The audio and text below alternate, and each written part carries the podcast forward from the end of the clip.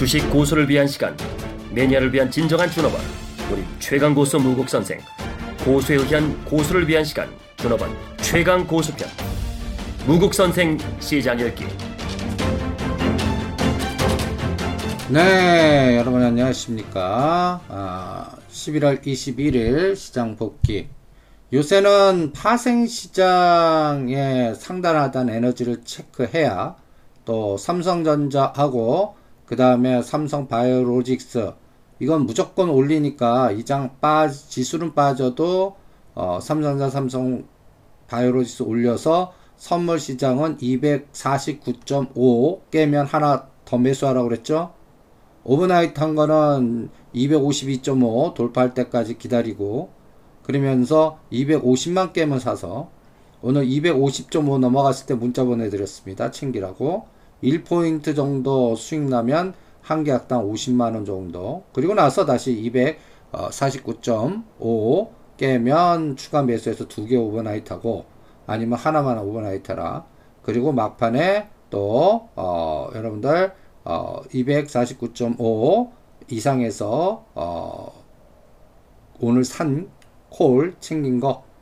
그러니까 249.5 붕괴했을 땐 풋 청산해서 콜로 갖고 그거를 1에서 1.5 정도 대반등 줄 때 오늘 정확하게 250.8, 그리고 나서 종가는 249.8로 끝났습니다. 이렇게 그 파생시장을 먼저 설명해 드리는 이유는 지금 시장에서, 이번 시장의 에너지는 누가 뭐라 그래도 그 삼성바이오로직스 연기금 매매 동향, 외국인 매매 수급 동향, 이런 것들을 체크해야 됩니다. 오늘 외국인들은 3일째 뭐 약속기는 한 듯이 600원만 삽니다. 600원. 그리고 또 코스닥은 매도를 했습니다. 오늘은 100억 정도 매도를 했고요. 이런 과정에서 오늘 원달러는 1187원, 아직도 원달러, 엔달러 1111엔. 지금 원달러는 2016년 6월 2일 날이 1195원 고점이고요. 엔은 111.4인데 지금 그 수준에 와 있어요. 그리고 오늘 외국인들 매매 동향을 보시면 선물 쪽에는 장중에 한 1700 정도까지 늘었다가 종가는 770억 정도.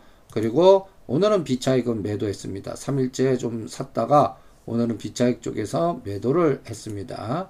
그래서 외국인 현물 670억, 선물 773억, 비차익 455에서 매수에너지는 988억 정도. 그런데 지수는 빠지는 그런 과정에서 또 삼성전자, 삼성바이오로직스, 오늘도 외국인 94,000주 샀습니다.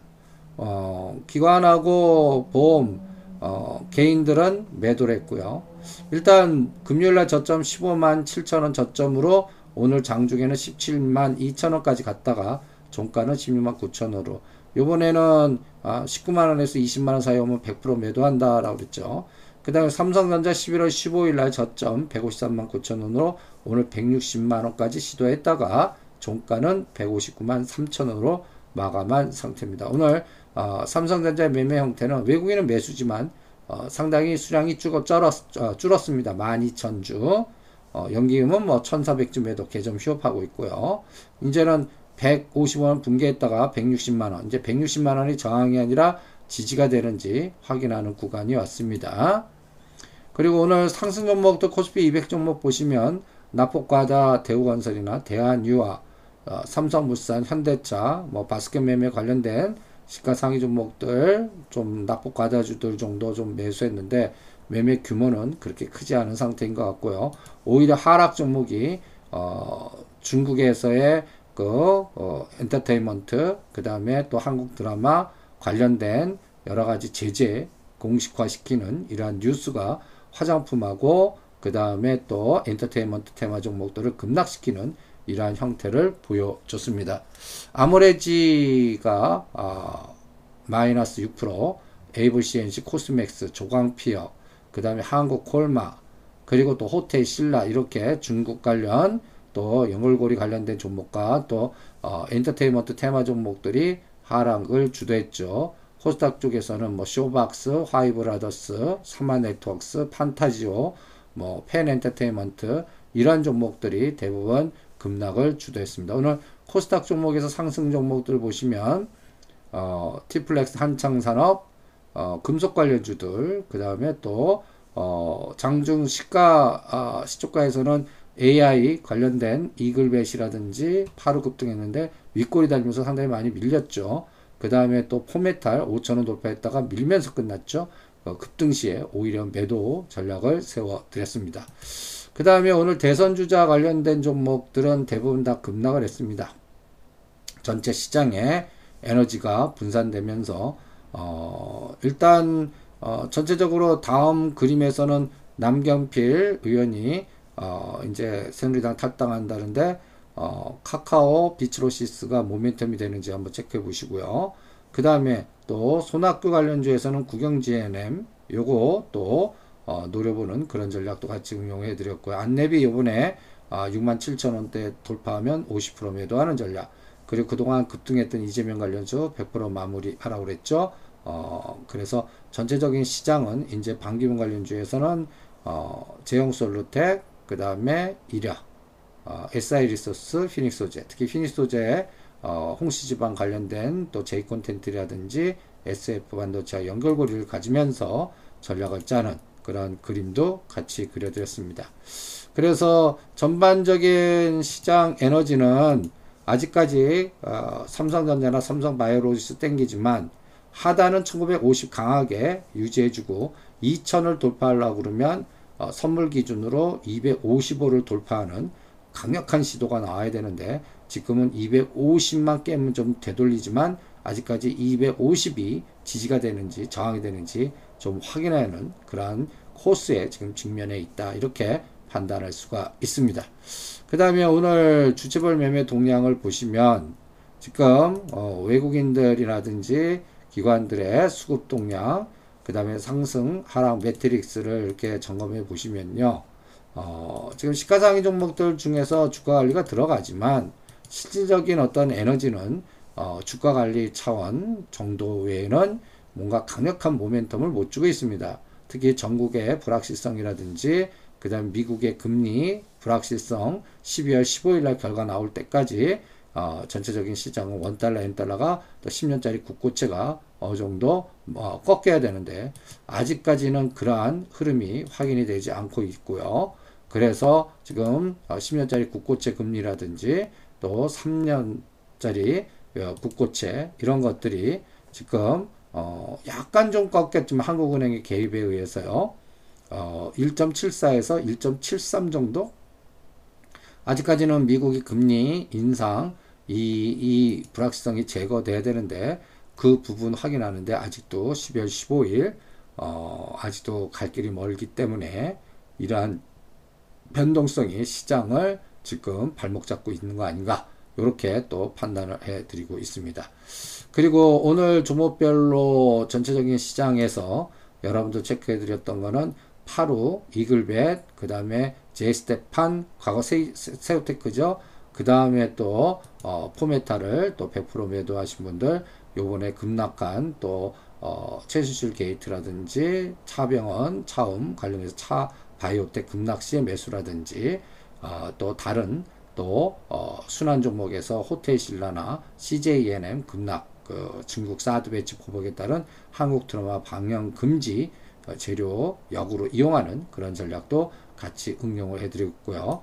그 다음에 12월 5일 성강통 관련돼 갖고 뉴프라이드를 프라임에서 시작하는 완다그룹이 투자한 모멘텀을 노리고 투자 전략을 세우는 그런 감각도 체크를 해드렸고요. 그 다음에 이제 또 삼지전자가 13,000원대 IT 부품이라든지 전기차 이런 쪽 라인들의 스마트카 관련된 모멘텀으로 삼지전자 13,000원 돌파 때 70에서 100% 매도해 갖고 그거를 또 파트론이라든지 주성엔지니어링이라든지 크로셀텍이라든지 이러한 또 S8 부품 관련주라든지 이러한 종목별 순환으로 이동하면서 대응을 해드렸습니다.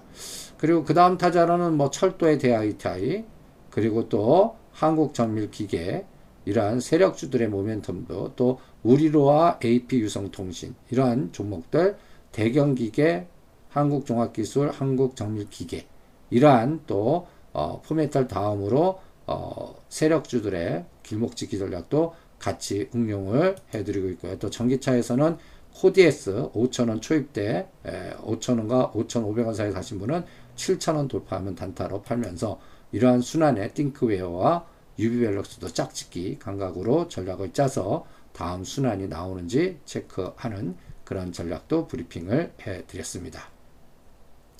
그리고 이번 주와 다음 주에 증시 스케줄을 보시면 일단 우리가 가장 중요하게 봐야 되는 거는 이번 주 스케줄에서는 미국이 블랙 프라이데이로 들어가는데 미국이 이 24일 목요일날 휴장하고 그 다음에 또 25일 휴장하는 동안에 전체적인 또 수요일 날은 FOMC 회의록 공개하는데 여기에서 뭐 큰 변화는 없을 것 같습니다. 12월 달에 금리 인상은 거의 확실시 된다, 이러한 측면이니까 오히려 지금 12월 말과 12월 1일 날 우리 MSCI 한국지수 구성종목 정기 변경 구간에 또 여기에서 중국이 이머징 마켓의 지수에 들어가는지 이 부분, 그 다음에 12월 5일 이후에 또 중국의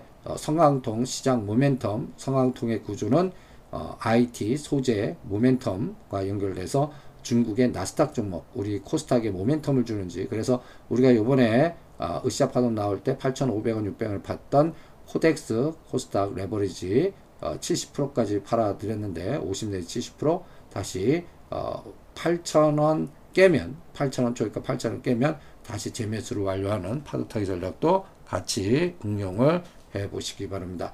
그 다음에 지금 12월 4일은 이탈리아 헌법 개정에 대한 국민투표, 이것 때문에 상당히 이탈리아 주가라든지 그 다음에 은행주들, 이탈리아 은행주들이 상당히 하락을 하고 있는데 여기에 불확실성이 멈춰야 된다는 것도 여러분들 명심하시고 12월 4일까지 이탈리아 또 금융주와 주가가 발목 잡는지, 지금 10월 25일날 17,462에서 지금 현재 16,100, 9월 말 정도의 저점이 15,900이거든요.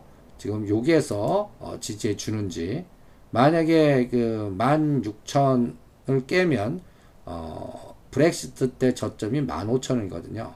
그러니까 아직까지는 이태리의 불확실성은 확인되지 않았다. 12월 4일 지나야 뭔가 그림이 그려진다.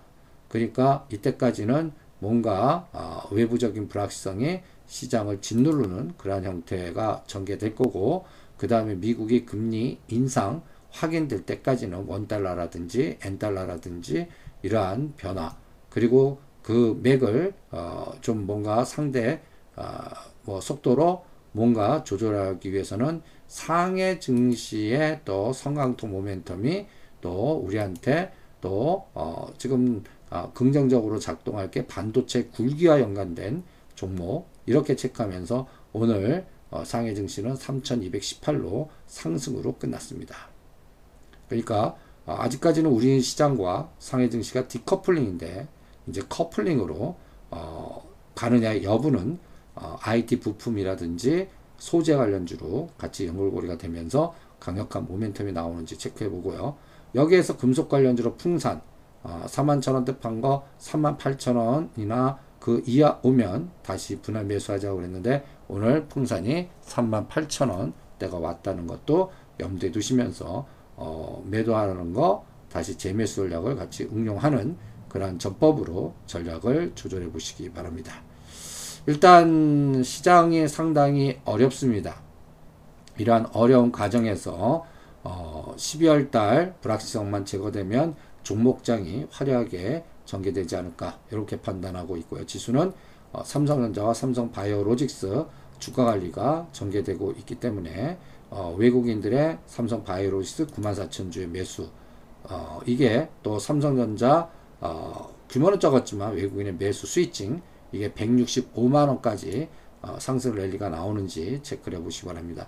아직까지는 삼성그룹과 또 검찰의 조사, 또 삼성물산과 제일모직의 합병 시에 여러가지 노이즈들, 최신술 게이트 이런 것들이 지속적으로 시장을 짓누르고 있지만 이게 오히려 작용반작용으로 삼성전자 연기금의 주가관리의 모멘텀을 더 강화시키는지, 그리고 또 삼성그룹에서도 국면전환으로 또 이건희 회장 사망 확정이라든지 아니면 상속세 부분을 삼성바이오로스에 연결하고 사회화하는 전략으로 뭔가 모멘텀이 나오는지 이런 부분도 체크를 하시면서 대응을 해 주시기 바랍니다. 그만큼 지금 시장은 외부적인 불확실성과 내부적인 불확실성이 같이 충돌되면서 전체적 거래량이 격감하고 뭔가 모멘텀 플레이가 잘 안 나오는 상태에서 다우지수와 연동되지도 않고 상해 증시 올라가도 커플링보다는 디커플링이 되는 그러한 형태가 전개되고 있습니다. 그러면서 금리 불확실성이 아직도 시장을 짓누르고 있습니다. 이런 과정에서 여러분들 글로벌 변수들을 체크해 보면 일단 우리는 중국의 리스크가 제거돼야 됩니다. 사드 변수, 개인적으로는 사드 설치 못한다 라고 생각하는데 그 확인은 내년 2, 3월 가야 알겠고, 지금은 현 대통령이 하야하지 않는 한, 또 탄핵 절차가 전개되지 않는 한 일단 강공책으로 가기 때문에 그 노이즈가 계속 될 거다, 이렇게 또 판단하고 있고요. 그 다음에 그렇다고 해서 1950은 잘 깨지 않은 그런 파동으로 보는 이유도 자넷 앨런의 의지, 그 다음에 또 이번 금리 인상 이후에 다음 금리는 상당히 늦어질 거라는 부분, 그 다음에 또 1월 20일 날 트럼프 취임식 때 개각에서 우리 한국 출신의 교육부 장관이 나오는지, 이러한 또 섀도우 캐비넷에서 우리 나라와 연결고리가 되는 그런 종목, 그러면 교육 관련주에 첨단 논인과 능률교육 다시 재매수하는 그런 전략도 같이 응용을 하시면서 전체적인 시장 속도를 조절해 드릴 생각입니다. 일단 그래서 내년 3월까지는 1950까지 2050에 중심값 2000, 당분간은 금리 인상할 때까지 2000이 저항, 1950은 하단, 그 과정에서 IT 부품주들, 그 다음에 또 철도주들, 그리고 또 재난안전망과 그 다음에 관련된 삼형 MNT, 삼강 MNT, 삼형 엠텍, 포메탈 다음에 또 한국 정밀기계, 종합기술, 대경기계가 또 동양철관도 거기에 연결고리가 되면서 으쌰파동 나오면 치고 빠지는 그런 전략을 세워드리고 있습니다. 그 부분도 전략을 세울 때 참고하시고요. 그 다음에 이제 1180원 1200 사인에서는 달러 예금을 100% 현금화 시켜서 그거를 차바 혜택이나 그 다음에 또 반도체 부품 주성 엔지니어링이나 이런 종목들로 수평 이동해서 목표 가격 올 때까지 바이앤홀드하는 그런 전략을 강조해 드립니다. 그만큼 시장은 압축 전략, 그리고 목표 단가 올 때까지 변동성 참고 기다렸다가 으쌰파동 나오면 고점에서 매도하는, 우리가 포메탈도 4,500원 5,000원 오늘 5,000원 돌파해서 100%까지 다 챙기라 해드렸는데 그러한 그 사이에 3,000원 초반에 그 못 견디고 손절하신 분은 이번에 후회를 많이 하셨을 겁니다. 마찬가지로 지금 급락하는데 급락하는 과정에서는 대응할 생각하지 말고요.